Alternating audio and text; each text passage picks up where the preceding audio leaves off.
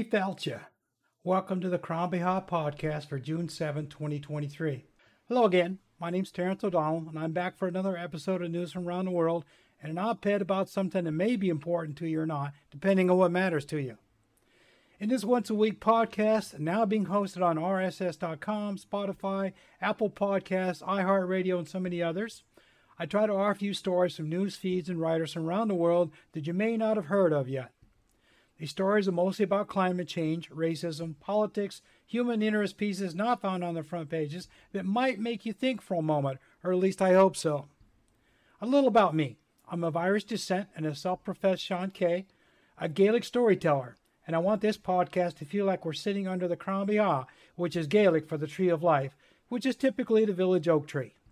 Sitting under this imaginary tree together, I will pass on some headlines and why I think these stories are relevant to the world we find ourselves in now. Once in a while, I might even find an amusing story to bring about a smile. I want to use this podcast as a friendly space to promote my activism to address the wrongs of the world, at least the ones that are often missed by the front page news, which tend to overshadow them. I just hope I can do so without offending anyone. This podcast is free to subscribe to for anyone who cares to listen, because I have no desire to charge any money while I bring attention to things going on in the world since last week's episode. I think monetizing this show takes away from the idea of what this show is about. Show is all about pushing people to get up and make a difference in the world before it gets too late. Although we're almost there now. I do offer the option of donations and subscriptions to my written online stories and articles in medium.com and substack.com. Speaking of which, I'll be taking a break once I deliver the headlines to you, where I promote my website, my stories, and articles published in medium.com and Substack to a degree. And this is nothing but a one or two minute clip, so it won't be too bad. All right, so let's get right into the headlines for this week. My first story came out last week. RCMP says it has shut down illegal police activity connected to alleged Chinese police stations. So this article, obviously, from we're dealing with RCMP, came out of CBC Canada, and it's from Idel Musa. The big thing about this is I've mentioned this in previous broadcasts how the Chinese government has established these so-called illegal police stations around the world. And what they're basically designed to do is harass Chinese immigrants that have come over from the PRC to other countries and UK, Australia, Canada, United States, um, some you know a couple places in South America, and basically their job is to make sure that none of these folks do say anything bad about Beijing. If they do, they get harassed, they get bound up. Some of them got have been kidnapped and sent back to China, and so on and so forth. Well, the governments are now stepping up and closing these places down. So the big thing is we, you know, the United States shut down a bunch of them. And I mentioned that before, as I mentioned, UK shut some. And security services and the RCMP are actively shutting them down. Good for them. And yeah, it is. It's a good thing. It's about time the world stood up to China and say, hey, you can't do this. You're invading sovereign territory. All right, my next article is coming from Malta. Women in Malta charged in court for having abortion. Pro choice groups condemn rare enforcement of country's total ban on terminations. This came out of The Guardian. Under the influence of the Catholic Church, Malta has a complete ban on abortions, but they don't seem to be inclined to do more than slap women on the hand about it. Malta is the only EU country with a total ban right now. I suppose that is the shiny side of this cloud. Screw the Catholic Church and their outdated ideas. I really wish the Catholic Church had quit would just leave people alone. I mean, there's you know this latest thing in Canada about a priest up there, you know, who's abusing children still, even though they moved him out and got him away from children. They caught him again. I mean, this guy needs to go to jail. When are they going to learn? So here's here's an article out of Norway, and this is again another article from the Guardian. Commission exposes injustice injustices against Norway's indigenous people Parliament hopes re- report examining historic treatment of the Sami and Ken- Kevins will raise awareness of and encourage reconciliation. Norway admits to indi- indigenous abuse and making the indigenous peoples assimilate into Norwegian society and trying to erase the cultures, their cultures and languages. They'll be changing their attitudes after this report. Now, if only the people in North America can learn from this, and that's a very good point. Too bad. And now I'm going to go into a political article here from Thom Hartmann. This came out on June 1st.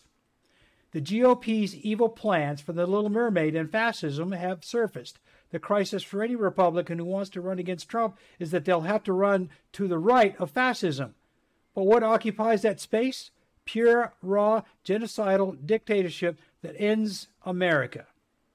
So, this is Thom Hartmann's article laying out how the GOP presidential wannabe is going to have to go full on dictator to beat Trump, as Donald Trump is coming hard as an open fascist. This is going to be very interesting over the next 12 months going into the primaries.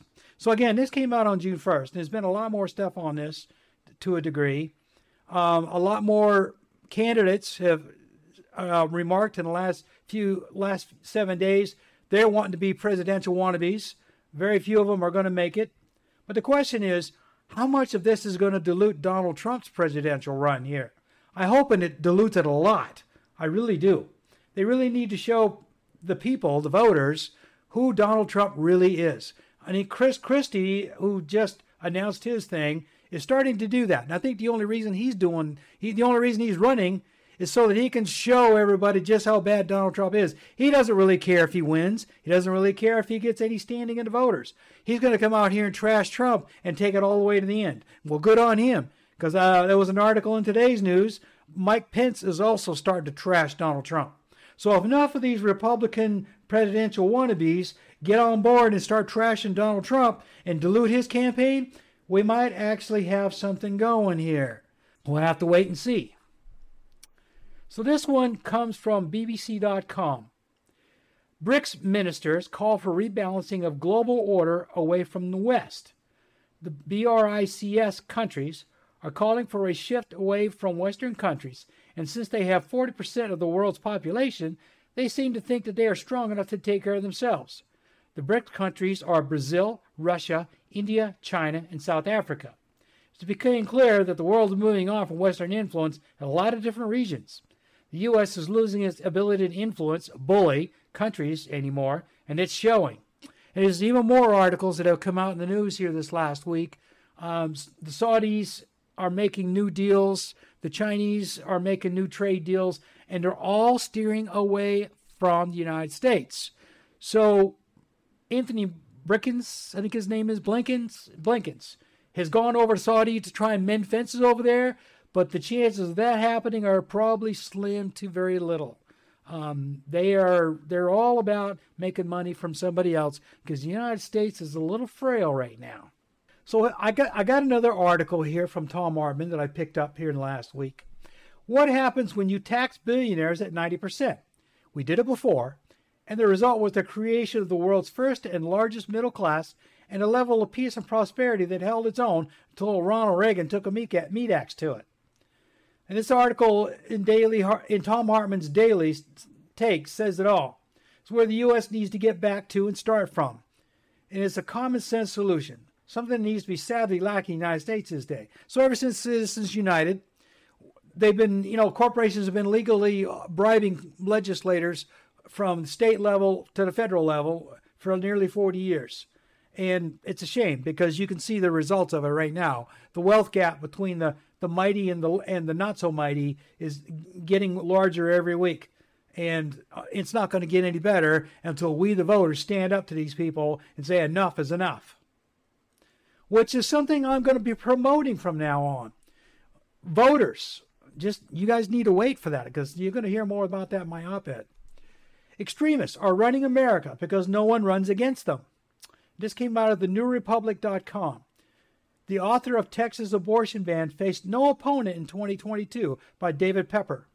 This article is about how state elections are becoming pointless exercises because the incumbent candidates are running largely unopposed.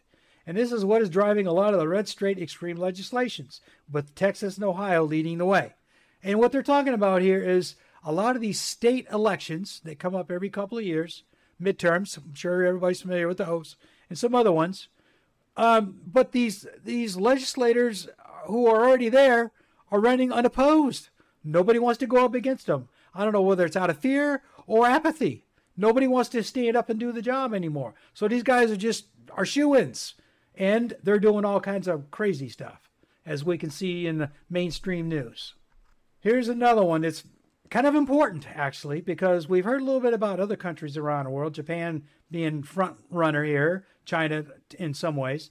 The United States life expectancy problem is bigger than we ever thought, report finds by Adrianna Rodriguez in USA Today. The biggest takeaways from this article is that the U.S. has one of the lowest life expectancy ratings among, among the most civilized countries due to its healthcare policies, and this is further divided up between regions of the country. Imagine, the more conservative states have the lowest life expectancy ratings. I wonder why. With women's, women's health care clinics closing in, the, in these states, doctors are leaving for better work conditions and politics. So it's no wonder that women's health care is in serious, you know, is in serious jeopardy in a lot of these red states. Uh, but health care in general is is going down all over the country, and it's it's lowering our life expectancy. I mean, we used to be up in the high 70s and 80s. I remember once here a couple of decades ago, but now we're lucky to make the bottom 70s as far as average lifespan. That's pretty sad for, you know, a first tier country here like the United States, especially with the quality of health care that is available. But it's becoming now, it's only available if you can afford it. And if you can't afford it, well, too bad. And that's why our life expectancy has gotten has gotten lowered. Now, we're going to get into climate change. Arizona limits future home building in the Phoenix area due to lack of groundwater. Now, this story I picked up a few days ago, and it's been in the news in a couple of different places since then. So, action set to slow population growth for one of the most rapidly expanding areas of the U.S. amid megadrought out of the Guardian.com U.S. News. This is for, from Oliver Milman and, and agency. The water scarcity in Arizona has finally come to a head state is restricting the building of new homes due to the lack of groundwater. New developments have to find alternative water sources in order to get permits to build now. They're trying to slow population growth to the area for good reason. There's not enough water for everyone, especially new home new homeowners. So basically, if you try to buy a new home in Arizona right now, good luck getting any water. I I seriously think they're going to have even more problems here going down the road because there's just nowhere near enough water to go around. They built all these houses out there, and there's some of these subdivisions that are, you know, far enough outside the city limits that they're having to truck water in by water trucks, and it's wicked expensive. So yeah, it's going to get worse. And now I have an article coming out of the Amazon, another one. I, last week I bombarded you with stuff like that, and here's another one from the Guardian.com environmental section. More than 800 million Amazon trees felled in six years to meet beef demand. This is one of several articles coming out this week in The Guardian about de- deforestation in the Amazon. Here they report about how the sanctioned ranchers are trying to get around the meatpacking plant's restrictions by laundering cattle. They truck them to another clean ranch to sell them to the meatpackers, who then processing, process them for shipping overseas. The biggest customers are the EU, the UK, and China, who is the biggest importer of Brazilian beef.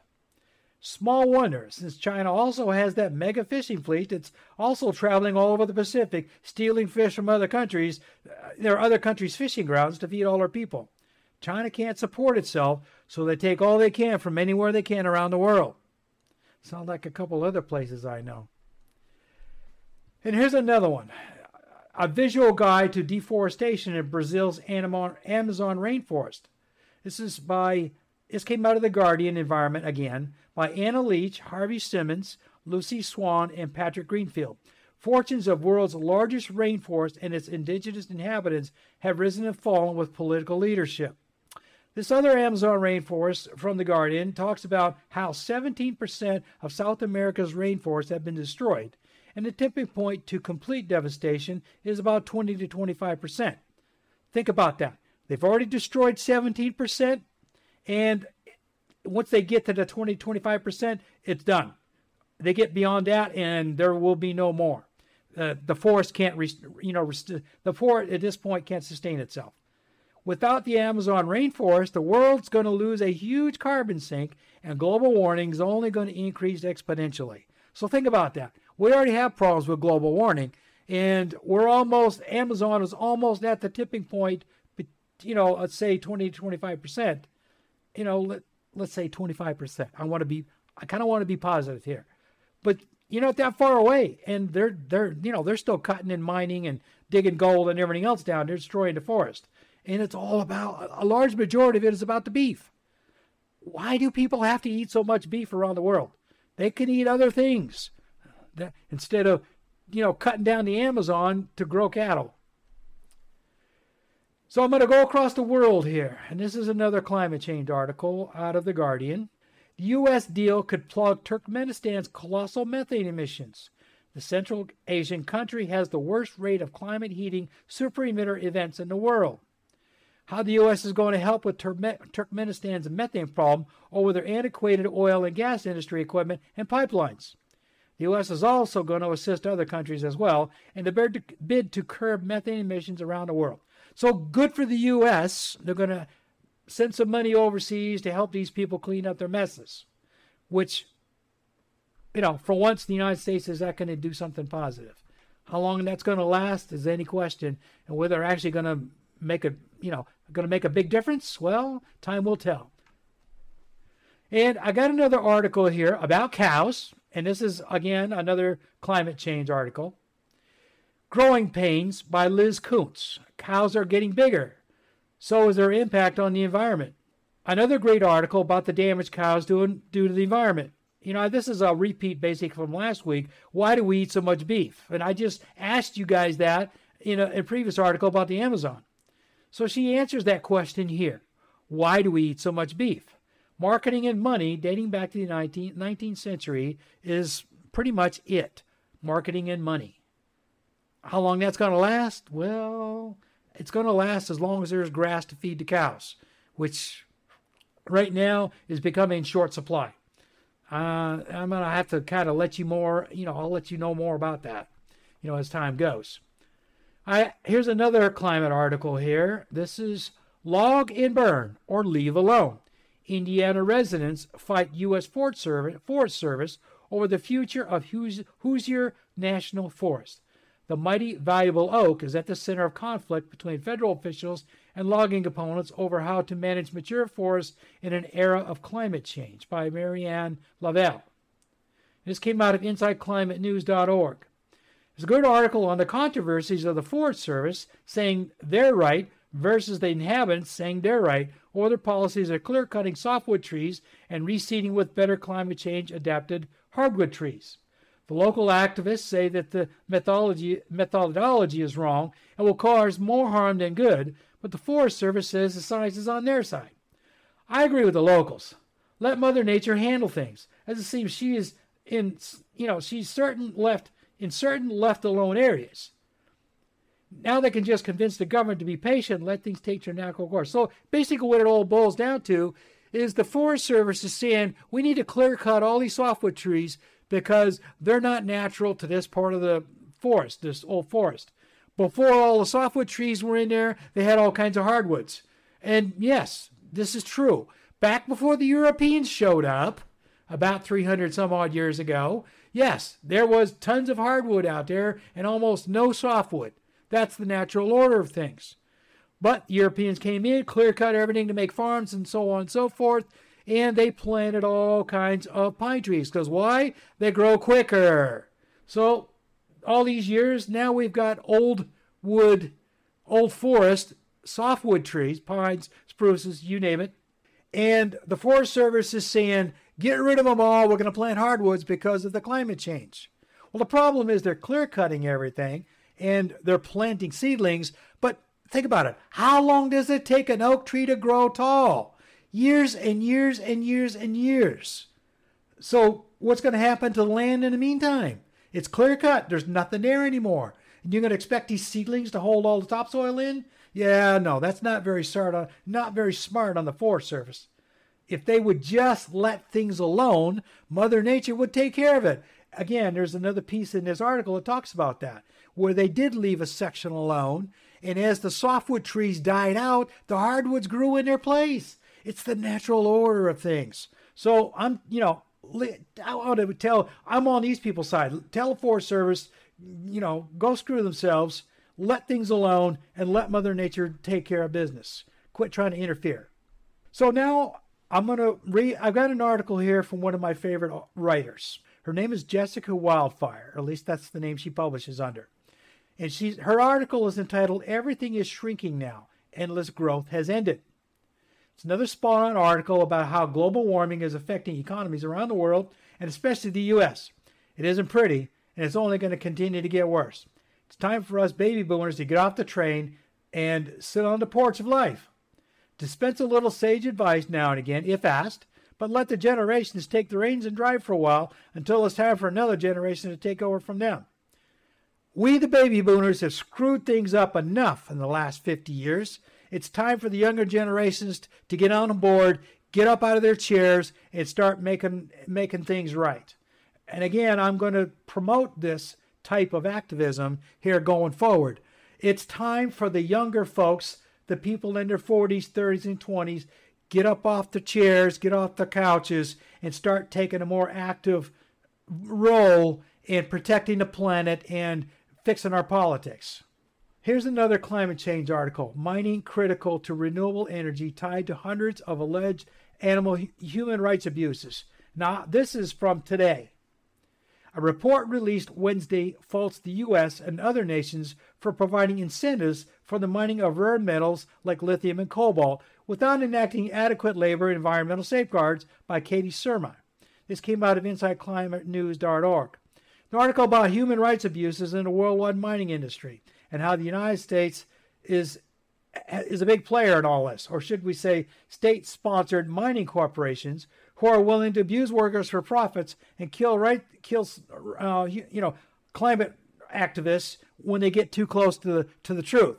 And basically, what this article talks about is how all these countries, especially over in West Africa right now, Ghana and and the other neighboring countries, where mining operations are tearing the earth up, ripping out the Congo, you know, the old forest in the Congo and, in Equatorial Africa, for the sake of mining all these rare earths, gold, and you name it. And they're, you know, the people are being paid pennies, you know, if you, excuse me, if you can even call it that, and being abused and everything else. And yet, what we're doing, we're throwing money at these corporations, telling them, hey, go get this stuff. We'll pay you some money. We don't care how you get it. Just get it for us. So they're abusing all these people that they've hired to, to, to dig all this stuff up. It's pretty sad. And it's going on in South America, going on in Africa, who knows where else. But again, it's all about the corporate mentality. Any way we can get the get the stuff out of the ground as cheaply as possible and human rights abuses have no bearing. And this is another article, again, another another one from Jessica Wildfire. And this one, again, she wrote today. Russia and China make food and water their most powerful weapons of mass destruction. For the first time, the state of Kansas plans to import wheat. So, this is something I've been alluding to for weeks now, it's finally here. The United States is becoming more and more unable to feed its people, and the government is relatively clueless. They're too busy, in, you know, in the District of Columbia arguing about who is in charge of the country. Well, it slowly disappears behind their backs. So what she's talking about here is Kansas doesn't have enough wheat to send to their flour mills anymore because of climate change. Wheat fields are drying up, they're burning up, and there's not enough water to, to take care of them. So Kansas used to be one of the biggest wheat growing states that we had in the United States not too long ago and now they can't grow enough to take care of themselves. They're having to import it. And that's not just Kansas, but the surrounding states. All these states out there that used to be our what we used to call our breadbasket. Well, the bread gas the breadbasket's gone now. We're drying up, and we are we don't have anywhere else to grow this stuff. So Americans, get ready to be hungry. We're going to be tightening our belts here for too long. Now I'm going to get into base I don't want to say education, but sort of kind of. Um, this is more about crime in some ways, civil rights, a little bit a little bit of mixture of everything. So, first article I picked up out of BBC.com. Utah, state of Utah, primary schools ban the Bible for for vulgarity and violence by Max Matza. Bibles now added to the list of banned books in the United States. So the big question is, where's it all going to end? So they're saying in Utah that the Bible has too much violence in it to be in classrooms for the younger kids. They're going to allow it into high schools, um, you know, 10, 11th, and 12th grades. But anything younger than that, nope, sorry. Too much violence, too much vulgarity, all that kind of stuff. So they're banning it. What's next? The Quran? Well, I'm sure the Quran's already been banned. So they're even here after this article came out. They're actually even talking about ban- banning. Now this is Utah, mind you, okay, the home of the Mormon Church and everywhere else. But they're talking about banning the Mormon Bible as well. And so you got to ask themselves, are they doing this out of spite? It sure sounds like it. So this one came out of the Guardian.com. It's a technology article, and this comes from Ireland. Much easier to say no. Irish town unites in smartphone ban for younger children. Parents and schools across Greystones, the name of the town, adopt a voluntary no smartphone code in a bid to curb peer pressure. It's a story from a small town in County Wicklow that decided to make a voluntary ban for younger children to have access to smartphones until they reach the age for secondary school. Now, this is a lesson for other communities around the world. I wish a lot of other countries would pay attention to this. We might have a lot, I'm sure that we would have a lot less problems with attention spans and all kinds of you know, disciplinary problems in the schools if we banned phones for children starting at home. So I got another article here from Europe, from Poland. Hundreds of thousands of march, hundreds of thousands march against right-wing populist government. We're a half million here, half a million here, says Donald Tusk, at what he says is largest political political gathering since Poland regained independence. And this came out of the Guardian.com world. It's by Shaun Walker. Poland is reeling from a massive protest march about the restrictions being imposed by their current right wing government they can affect more liberal changes in their next elections. Maybe that can be a lesson for the U.S. Here's another one, and I keep saying this. United States need to start paying attention to all these countries overseas. They're starting to make changes in their governments for the good, and we ought to take note because we certainly need some welcome changes here on this side of the ocean. And this is another kind of technical article, sort of, kind of, maybe. Amazon and Google fund anti abortion lawmakers through complex, complex shell game. Blue chip companies gave to a Republican group funneling money to lawmakers who overturned abortion ban veto in North Carolina. This came out of The Guardian. Story of how glo- large global corporations donate money that is just flung in all directions, only to be funneled directly into GOP politicians' pockets for various uses. In this case, anti abortion but it's also being used for other things like anti transgender legislation and loosening child labor laws. Is this on purpose or just tax write offs without caring how that donation money is spent? Well, I'd say it's kind of a toss up. There's a fact that there are some right wing billionaires out there who are directly funneling money to line GOP politicians' pockets. And that money is intended for anti abortion, anti transgender legislation, loosening child labor laws, all this stuff. Other folks, they're just throwing money out there and writing it off at the end of the year. They don't care what they do with the money. I don't really, be honest with you, I don't know which is worse. I think they ought to just stop, period. Get rid of Citizens United and stop these people from doing what they're doing here. And I picked this up last week. Um, it's kind of a crazy thing. New Hampshire man arrested and charged with death threat to U.S. Senator. Statement by U.S. Attorney's Office says Brian Landry, 66, called office of unnamed senator, said, saying, I'm a veteran sniper. This came out of the Guardian U.S. News. So I wrote this, I, wrote, I included this because it's kind of starting. Here in the United States, we have a lot of angry constituents willing to commit violence to congressmen over the annex in D.C. My whole thing is this is just a start of things to come. There's going to be more stories like this coming here in the near future, especially in the next 12 months or so before the next presidential election. And this one, I think everybody has pretty much heard about this by now. China defends buzzing American warship and Canadian frigate in the Taiwan Strait. Now, I got this out of CBC, but it was also in the American newspapers and stuff like that.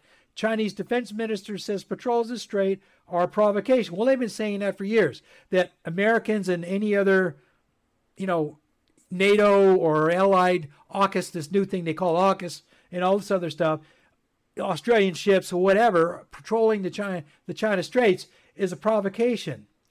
And the big thing about that is is it going to get worse? So before this, a couple days before this story broke, a Chinese jet buzzed one of our AWACS planes that was flying over the area over there. And it was a blip in the news. Now we got Chinese destroyers, you know, fast destroyers that are cutting off the, our ships, and I say ours, North America here, cutting off our ships as we're trolling the straits. Um, basically, like if you're driving down a highway and a driver from the left lane just cuts over in front of you and and goes over to all the way to the far right lane. And what are you doing? You're hitting on the brakes. Well, you know that's a that's a problem. Ships don't stop quite as quickly as cars do on a highway. And you know, will we have accidents? If they keep it up, there just might be. And then where are we going to be? Of course, the the Chinese defense minister admits that starting a war with the U.S. could end in worldwide disaster. Yeah, you think? New Zealand pilot kidnapping exposes Indonesia's Papua hotspot. This is a human rights story here out of Papua New Guinea. The incident in a remote highlands region has drawn renewed attention to one of the world's least known conflicts. I got this story out of Al Jazeera. So this this story goes back decades, and as usual, it's about money.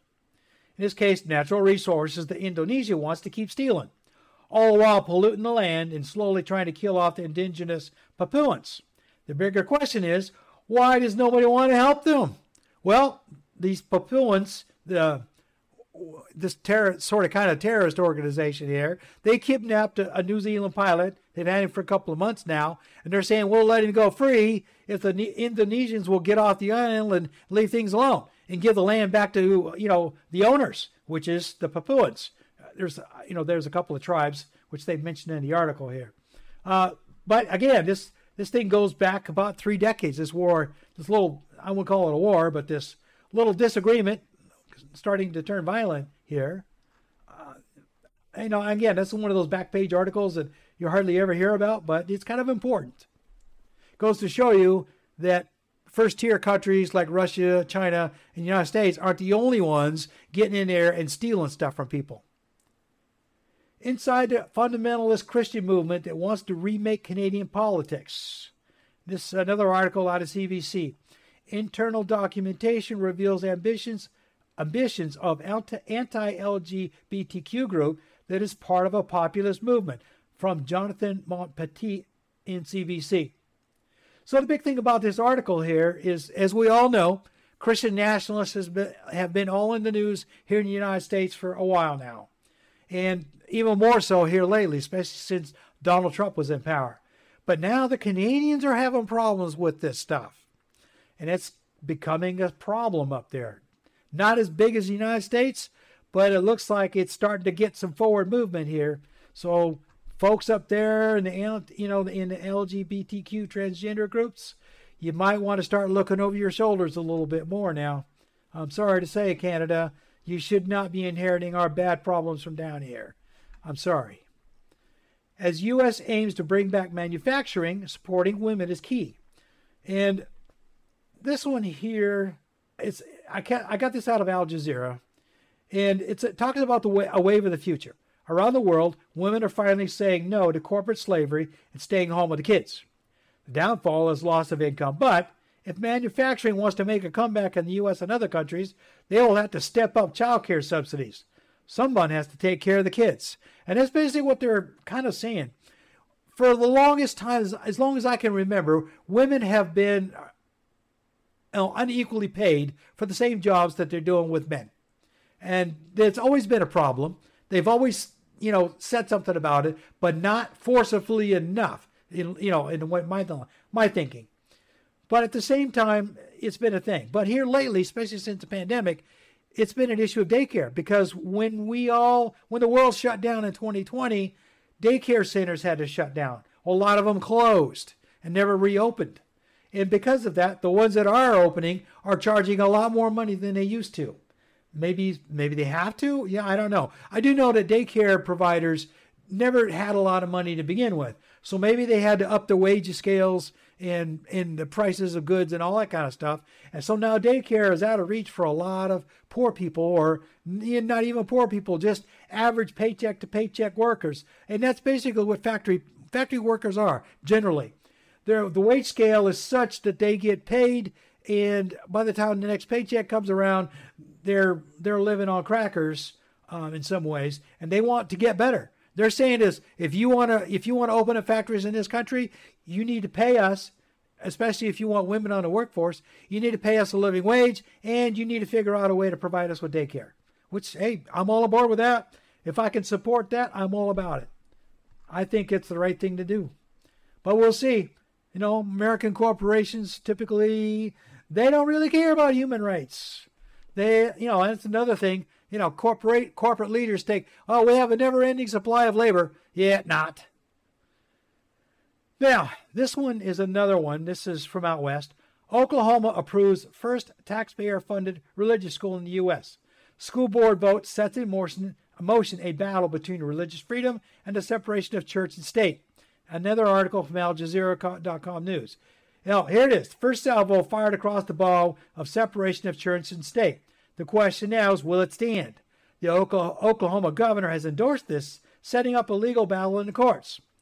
Now, here's the thing if they allow this to stand, and what it basically amounts to is that they allowed public, public vouchers, school vouchers, in this one place over in Oklahoma to fund a Catholic school for children. Well, Catholic school right away tells you it's a religious school. Well, here in the United States, that's against the law. It's in our Constitution. But yet, they went ahead and did it, saying, we don't care about the Constitution. We're going to do whatever we want to. And the governor, the governor is all on board with this. So the attorney general, the state attorney general said, oh, no, no, no. We're going to fight this. It's going to go to court. So my question is, which court is it to go to? Are we going to go all the way to the Supreme Court of the United States, which we all know has six right wing, very, very staunchly Christian judges sitting on it? I wonder how that'll fly. And then this one here is a paleontology article that I found. It's to kind of take you take you away from the bad stuff. This is actually a nice article. Um, scientists say world's oldest known burial site found in South Africa. The site in the cradle of humankind near Johannesburg contains remains of a small brained distant relative of human, scientists say. I concur with the story. Homo sapiens is not that special, just more evolved. We aren't that much different in behavior than our 100,000 100, year old ancestors, other than our t- enhanced tool usage. But our, our forebrain and everything else, I mean, yeah, we have a bigger brain now only because we, we remember more. You know, we're like a large, you know, all we have basically is a larger hard drive up there on the top of our necks. And does that make us any smarter? I don't think so. We're, we are still guided by our prefrontal cortex of, you know, fight or flight or freeze. Okay. And that guides us, you know, that guides almost everything we do, especially in the politics and everything else going around the world. And so now I'm going to do something really nice. This is a kind of a soft piece that I'm going to do. I have a good friend of mine, lives out in the northwest part of the United States. He's a Navy veteran, and he's got about three or four more years before he's going to retire. But he wants to be a fictional book author. He's written several, several, several really good articles, posted them on Medium and Substack, mostly Medium. And he actually wrote a book and put it on Amazon. It's entitled The Seven Deaths of Prince Vlad. His name is Jack Finn. So the he he put a promotional article in Substack, but the book, the name of the book and the author, you can find on Amazon in, in the Kindle section. So I want to promote this from my friend, and I've actually read the book and I think it's quite good. It's a short story, it's not very long. And I recommend this for like a good weekend read or a bedtime story to read a chapter or two before sleeping. So this story has a different twist on the old Bram Stoker version which it makes it a lot more fun. And I, you know, that's the big thing about it. It was a fun read. and and, and you know it wasn't really hard to understand at all. It's a very good story. I highly recommend that you go here. So at this point, it's time for me to take my break. I'm going to leave you here with my little commercial. I'm going to get a drink of water, and at this here in a couple of minutes, I'm going to start the second half. So I'll be back in a few minutes.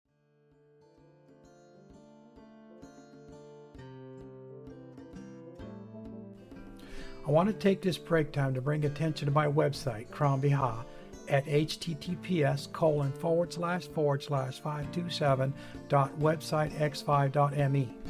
I have a blog page where I offer insights and teasers about the articles and stories I write and where I posted them. Here in the website, you can also learn a little more about what Crann Bethadh means for a little bit of Irish culture and more about me in general. I also have links to my Medium and Substack pages, an ad page for my books, and a contact page in case someone cares to leave a message. If you care to read my Medium.com articles, I have an option at the end of all the articles and stories to leave a donation to my coffee fund and to sign up for a subscription if you want. No one's obligated to financially support my work because I post everything for free. Medium does ask you to sign up to read the full piece though, even if it is for free, so just a heads up. If you want to read something and don't want to sign up for anything, give me a shout through the contact page on my website and I'll reach back out to you to see if we can work something out. Welcome back to the second half of the Crann Bethadh podcast. My first little blue here is I have a, another article from Miss Jessica Wildfire that I'm going to read to you here in a couple of minutes. It's called The Parentification of America. She published on June 3rd. Today's, today's youth feel the burdens of adulthood, not the freedoms. She's got a lot of followers, several thousands of them, and she's been writing for a while. And I be, I'll be honest with you, she rivals any journalist I see out there from CNN, Reuters, you name it, around the world. And I'm one of her favorite fans, and she has several several others.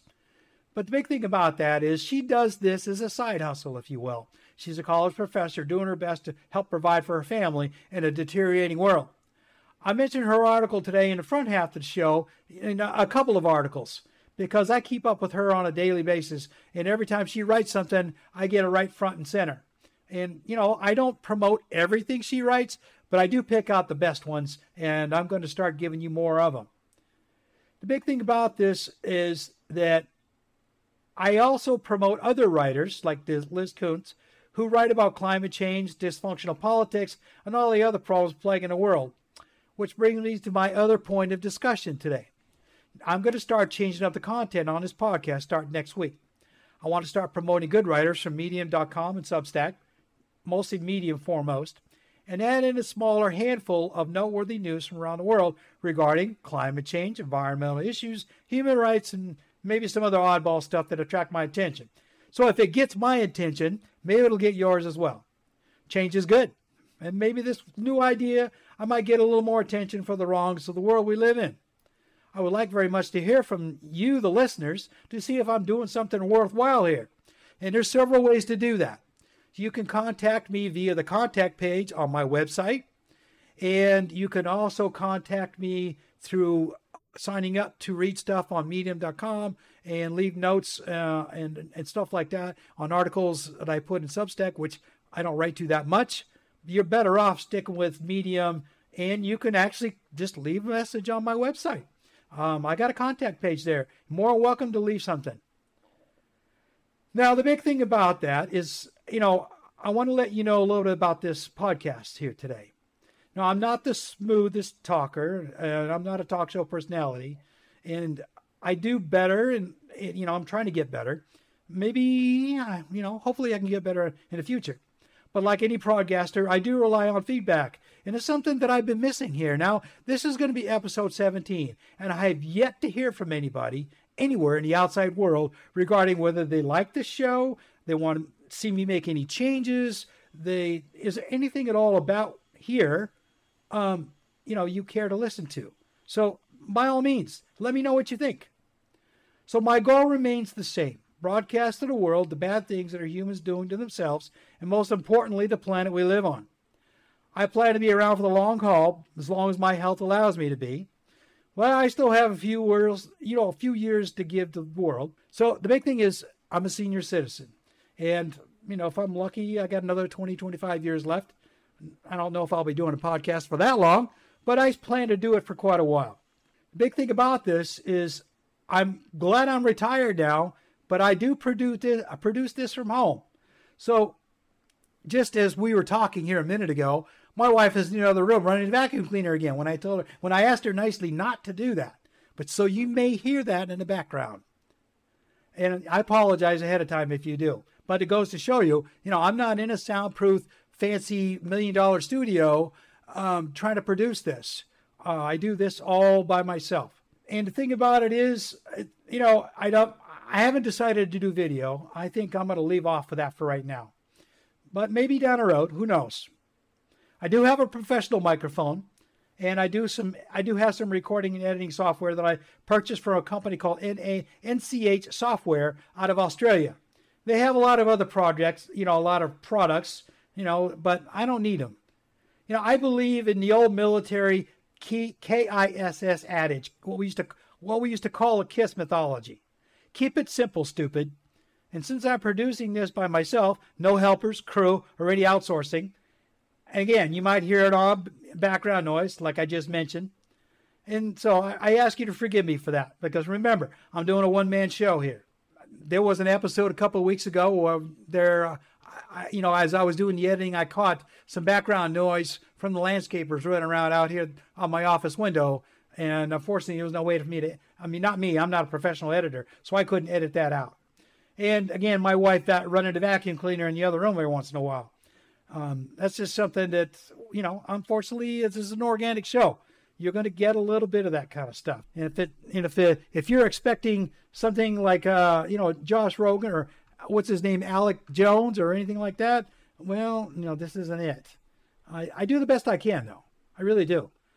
So the big thing about it, Rob, you know, I'd give you raw material. I'm, I'm just an average Joe as if we were sitting down over a cup of coffee, gossiping about the latest news at a kitchen table, or in my case, sitting under a shade tree in your backyard. And if you don't have one, use your imagination and conjure up one. As a writer myself, I spend a lot of time writing fictional novels and short stories during the week, reading articles and stories from my favorite writers, and I still farm myself out for occasional IT gig projects for some IT staffing. You know, I'm in my late 60s, and I still do gig work, believe it or not. It helps put a little extra on the table. I'm technically retired, but I do prefer to stay busy, which is one of the reasons why I started this podcast. Now, the only difference in my life now, as far as retirement, is I just don't commute to an IT shop every day anymore. Allows me to help my wife with her gardening when she needs it, and occasional road trip like the one we just took this week. Got back today, matter of fact. So, as a senior citizen and a later, what I call a later style baby boomer, you know, I was I'm from the late 50s. I'm going to use this opportunity to cajole and plead with the younger generations to take notices of the injustices, climate changes, polluting, modern day slavery, and anything else I can throw at you to get you all on board towards making changes in our awareness and political systems to affect the changes we need to make our world livable for the following generations. In my case, my grandchildren. If I can convince my adult children to vote for the needed changes to bring back a stable economy, maybe I can convince other younger people to follow and get on board. If we muster up enough voters, we can get rid of the current crop, crop of legislative clowns and vote for some who will listen to the will of the voters and not their corporate donors. So that's all I'm going to say about this for now, because I'm going to be hammering you a lot more in the weeks and months to come. We need to get rid of corporate donorship. I can't say that enough. So, as always, I'll follow up this podcast with a newsletter available on my website under, under my profile at medium.com and substack.com, all of which are free to use, although they will ask you to create an account for free. My website's free to view, and I'll be posting everything on the blog page there. No account sign up required. So, some you know, you got choices. The big thing about it here is if you sign up for a free account on Medium Substack, you get you get access to all these other people that write, like Jessica Wildfire, Liz Kuntz, and anybody else you know that you might be interested in, and you get access to all of their stuff. So think about it. So now I'm going to read Miss Jessica Wildfire's article to kind of put all of this stuff in perspective for you younger folks. the parentification of America. Today's youth feel the burdens of adulthood and not the freedoms. It was kind of like being Cinderella without the glass slipper. Slipper. Parentification happens when an adult places too much responsibility on a child. It's a form of abuse. An adult might make them the primary caregiver of another family, another family member, but they might make them pay bills or get a job to supplement family income. They might confide in their child in ways they're not prepared for. Meanwhile, the parent still tries to maintain the image of authority. The child might still have a curfew or a bedtime, even when they're in charge of their mom's medication, cooking dinner, or making sure their younger brother finishes their homework. Parentified children often deal with all the demands of adulthood, but none of the freedoms. As a parentified child, child, I know a little bit about that. I'm not exaggerating when I say this. We're witnessing parentification of America. We're watching it play out on a national scale as older, affluent Americans shirk their responsibilities and fall back on childish logic to justify increasingly reckless, selfish, aggressive ch- agendas. Teenagers have are having to contemplate a sixth mass extinction happening in their lifetimes. Rather than help them develop the emotional tools to deal with that, most of the adults in their lives are telling them to pretend it's not happening. They want them doing homework and chores, studying for tests, playing sports, filling out college applications, doing public service, and working jobs. The perception is that young people are lazy and addicted to their phones. The reality is they're doing more than ever. Among all the different articles out there on what teens and adolescents need, I almost never see this. Give them a break. Let them relax. Let them sleep. Listen to them. Birth rates are declining. Rather than come up with, sustain- with sustainable solutions for managing America's aging population, adults are telling young people, even 10 year olds, they need to have more babies to keep the economy going. The far right, in particular, invoke innocence and purity as rationales for stripping away, stripping rights away from everyone they dislike, while trying to give jobs to 14-year-olds to fill holes in the workforce because America worked too many people to death during the pandemic. Meanwhile, they all try to present themselves as authorities, pushing pointless punitive laws for the supposed benefit of America's youth when they only seem des- designed to exploit everyone further. Let's look at what they're doing to address the mental health crisis among young people. Have they cut back gl- global emissions? No. Have they stopped warmongering with other countries? No. Have they made housing affordable? No. Have they done anything meaningful to lower the cost of food? No. Have they made education affordable? No. In fact, Senate Democrats voted to add retroactive interest to everyone's student loans, set to resume later this year. Biden has vowed to veto that measure. Still, it's a revealing look at priorities. Young people saw that. They appro- appropriately view it as a knife in the back. As one of my readers has pointed out, fascist and hardcore neoliberals are going for broke. They're doing absolutely everything they can to ruin younger generations, hoping it burns them out quick. They're scared of young people and their power, terrified actually. Republicans and Democrats only seem to agree on one thing young people deserve more rules and more surveillance. Over the last few months, there's been a major push to convince parents that their teens are spending too much time on their phones. University have been banning TikTok on their campus Wi-Fi networks. Montana recently outlawed the app altogether. The Biden administration has been pressuring the company's owner to sell their stake to Western investors. Apparently, they'll make it, that'll make it safe. It's yet another moral panic. The tone and tenor of the national discourse now echo the manufacturing of consent we saw as governments lifted COVID protections. They said it would make us feel better. It didn't. Right now, I'm reading a Twitter thread by U.S. Senator Chris Murphy, where he describes a conversation with some high schoolers about his plan to ban algorithm, algorithmic boosting to teens. Murphy says it was as if they couldn't con- they couldn't contemplate having to work to find fulfilling content. I suggested, I suggested that maybe receiving rewards on a conveyor belt is kind of numbing and empty. That's a little condescending, she says. He then goes on to bemoan how young people's mental health has been deteriorating as social media takes over their lives. And with that, Chris Murphy utters the 11th billionth platitude about young people's mental health. In the comments, you can see adults bickering back and forth over what teens need as they insult, gaslight, and block each other. One of the most ironic things I've seen this year adults acting like children as they debate what, what's best for kids. Consider this politicians don't care about mental health of children or teenagers. They want Western oligarchs to control the world's most popular social media app. They sat back and watched influencers destroy half a generation, and it did nothing. They'll never convince me they're suddenly concerned about toxic content. Now, Twitter and Facebook are, ty- are dying. So is YouTube. Even Instagram isn't doing so well. It's almost like ad revenue depends on people buying stuff. Everyone's on TikTok. Far from being a cesspool of toxic content, TikTok exposes America's youth to ideas outside the domain of Western influence. God forbid teenagers get the silly idea that we shouldn't fight endless wars or they deserve a living wage. God forbid they use it to organize unions and protest. It's dangerous to let kids learn about socialism or climate change on an app where bootlickers don't, bootlickers don't have a say over their algorithms. If you look around, teens and 20 somethings are the ones driving our movements now. They're on the front lines of the fight for climate adaptation and gun safety. They've heard the message loud and clear. Nobody's coming to save them. They have to save themselves. I mean, please, show me a broad coalition of adults who are making good decisions about their own health, much less the planet's future. With a few exceptions, including my readers, wink, most adults seem to be doing everything they can to ignore the reality in front of them. Young people today are the most t- practical and involved generation we've had in decades. They're more informed about social injustice and environment. They're voting in large numbers. They're diverse. They're progressive.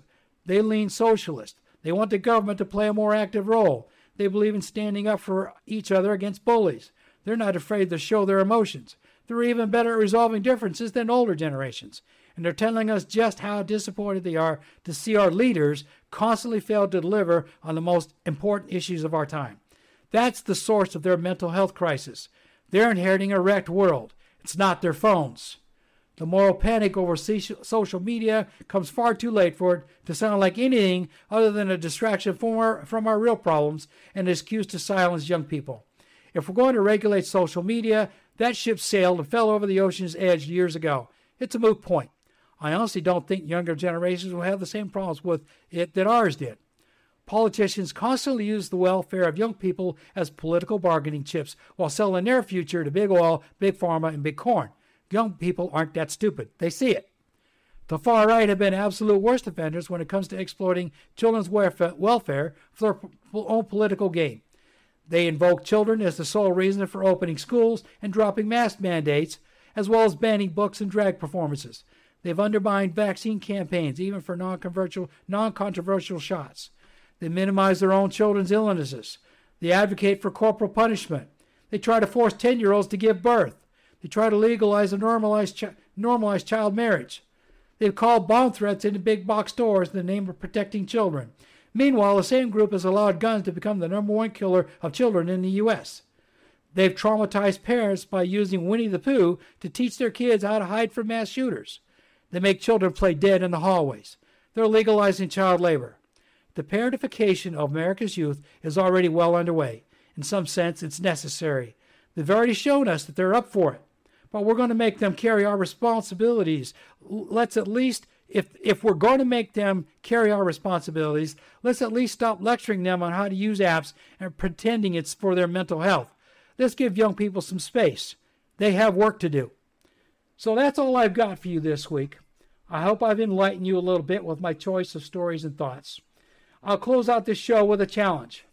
How much are you willing to do to bring the United States back on track to being a good place to live again, excluding the weather and wildfires? We brought those on ourselves, and now we have to live them, live with them until we can turn things around, if you care to. I would like to thank you for listening to the show today. I hope you enjoyed it and that you'll return again for another episode of the Crann Bethadh podcast. Feel free to share this with your friends and relations, the more the merrier. Each podcast will be free and can be found on many different platforms now. Search for the Crann Bethadh podcast or under my name, T O D O M H N A I L L, in your favorite app. My goal is for this to feel like a village meeting place atmosphere under the spreading oak tree during our time together with an Irish flair. As a seanchaí, I want to travel to your digital village to bring you the back page news from the outside world and maybe a story too that might bring you a smile and make you think a little bit after we part for the day. As I close out this episode, I wish to leave you with this Irish blessing as you go about your day until we meet again. May your troubles be less and your blessings be more. Nothing but happiness come through your door. Slán go which means goodbye for now in Irish.